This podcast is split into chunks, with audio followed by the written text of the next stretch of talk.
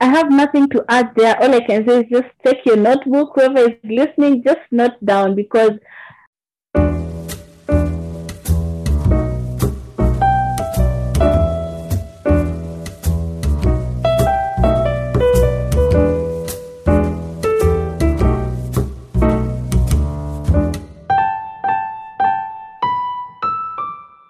So today we are here back again with another interesting conversation with my fellow learned friend Lilian Olivia Orero. She's a lawyer, an award-winning writer and researcher, and uh, I'll let her introduce herself more. Welcome, Lilian Olivia. Thank you so much, Valerie. I'm glad to be on your podcast today. You're very, very welcome. How has your year started? Have you resumed work or you're still in the holiday mood? How is it like for you? Um, I must say my 2021 has started on a high note. I've already resumed Mhm. work, and yeah, there's a lot Mhm. going on. There's a lot going on. I'm just looking forward to so much more. Okay, great. So tell us a, a bit about yourself for those who do not know you. Okay, so as you have heard, my name is Lilian Olivia Orero, and I'm a lawyer by profession. Besides that, I hold so many titles, like it's always so hard for me to describe who I am. But in like five titles, I'd call myself a youth advocate, a human rights enthusiast, a sustainable development goals proponent, a global peace ambassador, a world literacy ambassador. But all in all, I believe that I am a people servant. I'm passionate about youth inclusion in matters to do with governance and public policy formulation. And so, in summary, that is who I am. Wow, amazing, amazing. You have very, you know, uh, great titles there to brag about. And uh, so I would just like to know, I don't know, you know, we are both in the profession and then um, you, you, we are still both young in the profession. So, you know, they usually say there's expectation versus reality. Like what you think your career is about when you're in school still studying Mhm. and then what you meet when you're out there in the real work environment. That's So, how was it like for you transitioning from studying to working? I remember, you see, when you're in campus, you have this big Mhm. vision of, you know, when I graduate, I'm going to be one of the top lawyers in Kenya. This is what I have planned for my life. And then once you graduate, what hits you is there are no jobs. That's the first reality that hits you. That you're Mm. now an adult Mhm. and you need to cater for your own bills. So that's the second reality. Mm-hmm. And for me, when I actually graduated, I hit the ground running because I knew from people who are ahead of me that it's not going to be all rosy. And so I remember a time when I was still in campus, but I already started applying mm-hmm. for jobs as if I had already graduated. So for me, I'm always like thinking ahead what's next? What's next? So the reality is, it's good to have dreams and ambitions while in campus, but you also have to know that out here, you need to actually start looking for opportunities and to position yourself for these opportunities. And I totally agree with you, and uh, I relate to what you're saying because there's this there's this expectation that you know because I've studied law, you know, it's a highly coveted career. I'll just finish school Yes. and I'll get a job. But the reality is that even nowadays there are so many lawyers. It's so easy to study law, and everyone now wants to study law. So you get out and you realize that you are thousands of you out there and so I'd just like to know that uh, looking at, I know you connected earlier on LinkedIn, and I see all the great things that you're doing with youth and children, besides you know the corporate law. For those who are listening and they are asking themselves, what can they do to stand out from all the other many lawyers out there? That's so true. And you see, standing out from the rest is it's a skill. It's not something you're born with. Mm. So I'd also like to tell people that it's not too late to start. If you feel like while in campus, there's nothing, no extracurricular activities that you engaged in, and now you've graduated and you only have your degree, it's not too late to start. So, what I'd like to say is, I would want to give like a few tips that would guide people, especially Mhm. young female lawyers, those who are still in campus, those who still want to pursue law, those who have graduated and are thinking into going into KSL or now waiting to get admitted. Many at times, people often wonder like where are these opportunities that we keep talking about Mm. and it's good that you've mentioned LinkedIn because trust me, that has been my major source of opportunity. I realize that in this world that we are in at right now, the digital space is an asset. And with Corona, Mhm. it actually made things so vivid. So I would want to ask a question. How well do our viewers use social media to help themselves? How well do they use social media to you know make a living and from social media, not just like, tweet, comment, you know, not just the fun Mhm. of social media. So for me, the first thing I'd say is start. Start as early as now. It's not too late. And how do you do that? Number one, how well do you position yourself? When you look at my LinkedIn profile, as you've said, we are very young in this profession, but trust me, I have decided to use my LinkedIn quite well. I have a huge following of over 11,000 people, and these are CEOs, top people in their industries. And do you know what? I never look at myself as, you know, this young lawyer. I send Mhm. direct messages to them asking for an opportunity. I like, I comment on posts which are in line with what I want to do. And this is how I'm actually even talking to you. I remember commenting, I'm interested on, you know, speaking on your podcast.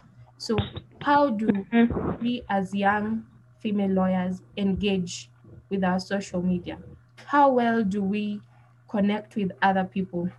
And funny thing is, when these opportunities are put there on social media, very few people actually go ahead and apply for them. But do you know, even if you apply for a position and you get a rejection, the company or the organization normally has your email. So what they'll do is they'll keep on sending, if you subscribe to their mailbox, they'll keep on sending opportunities for you. And that is how, for me, I have had so many rejections.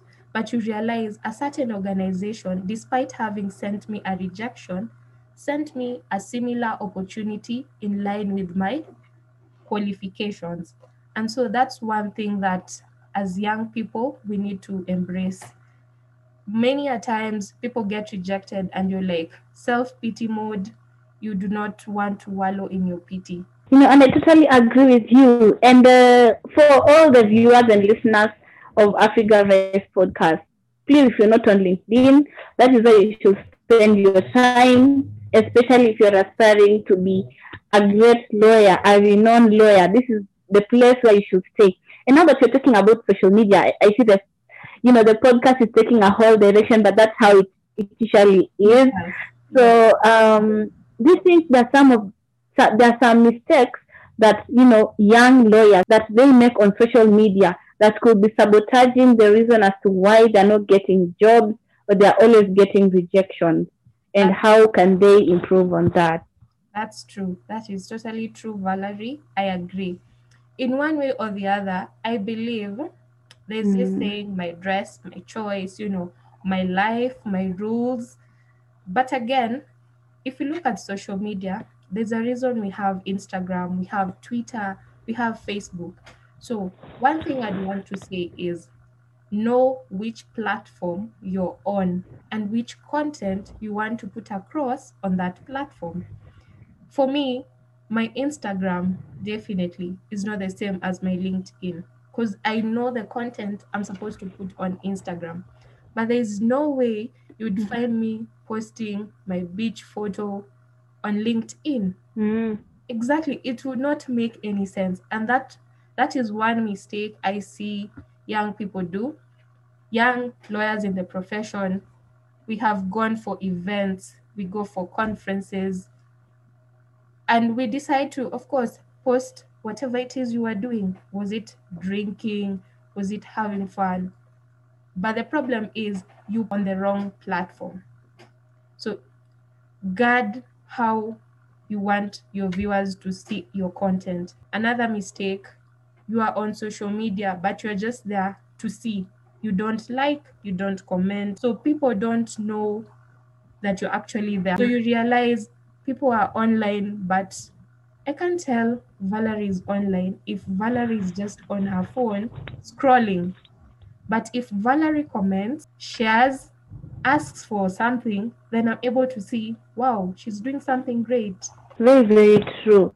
And I, I have nothing to add there. All I can say is just take your notebook, whoever is listening, just note down because social media, you know, COVID 19 has come to show us that social media plays a very big role in our lives, especially in our careers. So I just like to urge our listeners to be careful about what they post on social media, where and how they post it. Then, you know, just as we were talking, I remember you mentioned something about you had taken part in a certain competition, Mhm. an essay competition, and you are able to emerge as the third nationally. And this gave you the opportunity to go to South Africa Yeah. for further competitions.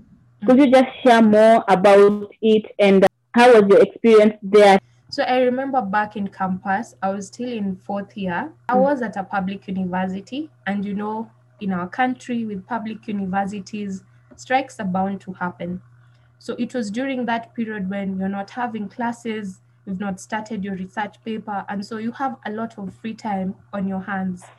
And I remember a friend of mine sharing with me a certain essay by Kenya Bureau of Standards on the role of quality infrastructure and sustainable development, you know, in facilitating trade in the African free continental trade area. And what came to my mind mm-hmm. was like, huh, I have no idea totally of what the theme of this essay is. But I was like, I'm going to do it. I'm going to give it a shot. I decided to research on it Mhm. realized ah KEBS has been doing so much. There's something called African Free Trade, Continental Free Trade Area, and it really intrigued me. So I was up and running. So while my friends were busy, you know, having a good time, leisuring around, I decided let me take my step and you know try it out. Before I knew it, I found an email congratulating mm. me for having emerged the third and the female, the only female for that matter, from Kenya. And so part of the prizes, we won cash prizes and, you know, a fully funded trip to South Africa. This was like the best news ever. I mean, it's South Africa. And we went to the best city like in Mhm. South Africa, Durban. It's like coming to Kenya and then going to the coast. So you can you can imagine the Mhm. excitement I had. So at the back of my mind, um, I was like, I'm going to explore South Africa, but at the same time, I'm going to ensure that I make my net, ne- networks expand. And that is what exactly I did. So on arriving um, in South Africa, I remember we had meetings with top leaders from Africa and the continent, just congregated to discuss matters trade. And I remember I was called to read out my essay. Of course, there's that panic, and you know, you're before the who's and who's. It's like appearing before the presidents of the country, but it's now the presidents in that organization. And so we also had breakout sessions. However, I remember on this one point, like I was one among, I don't know, like 17 men in a room And so I remember raising my hand to ask a question, and the MC, it's like he was giving me, you know, blue ticks, but physically. He was just not seeing me. Then I asked I mean, what's the reason? Then it hit me that, oh, maybe Mhm. it's because I had a skirt and these are men.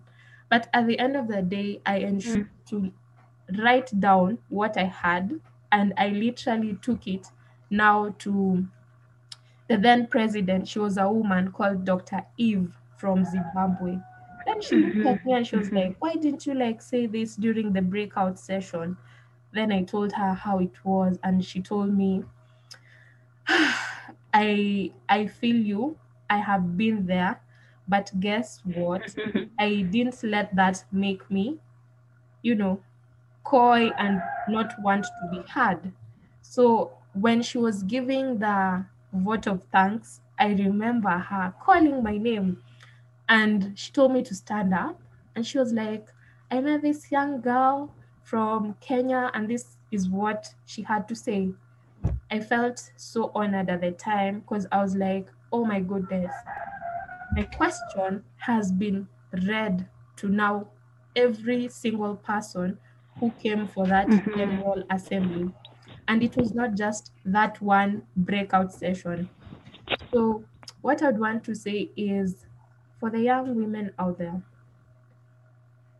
do not feel intimidated that you're the only girl or you're the only woman leading this or that. And in most cases, I normally say take the risk no matter what people are saying, just take the risk.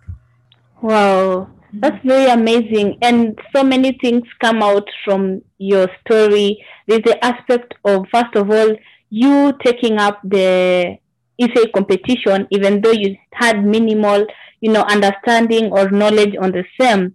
Yes. So I hope that's something our listeners can gain. And also, you, you said something about you you decided to take up the competition when people are having fun, you know, in campus and that kind of thing. And I'm sorry to say this, but I think it's important for us to realize that at times for us to make it and stand out from everyone, it's important to sacrifice. At times you have to forego that party Yes. that they say dunda in Kiswahili and just decide that you know what I have to do this because you want to be the best. That's the vision you have for yourself. And then you've also said something about being persistent. The fact that they didn't pick on you, you still wrote it, you took it there. And you know, it's very ashaming to know that we are in the 21st century and we're still talking about gender discrimination. And uh, it's not something that we should get mad about, but do something about it. And I like the fact that you took a step and you see your point was very valid and it was heard in a room full of you know different people from i'm sure all across africa not just kenya and south africa so that's really really great um uh something else something else is that you know we were talking the other day and you're telling me about how you've done a lot of volunteering and even advocacy work with various non-governmental organizations. And in equal measure you've also done a lot of you know legal work with corporate firms and law firms. So i'd just like to know you know the, the today i'm speaking facts. I'm just being honest. There's something Yeah. about le- the legal sector. Mhm. and uh, as lawyers they're usually very narrow-minded. And at times we usually just think that it's all about what you're taught in school corporate law and company law but it's really inspiring that you have also decided to diversify your skills and you're also doing a lot of advocacy policy and human rights with young people and the children.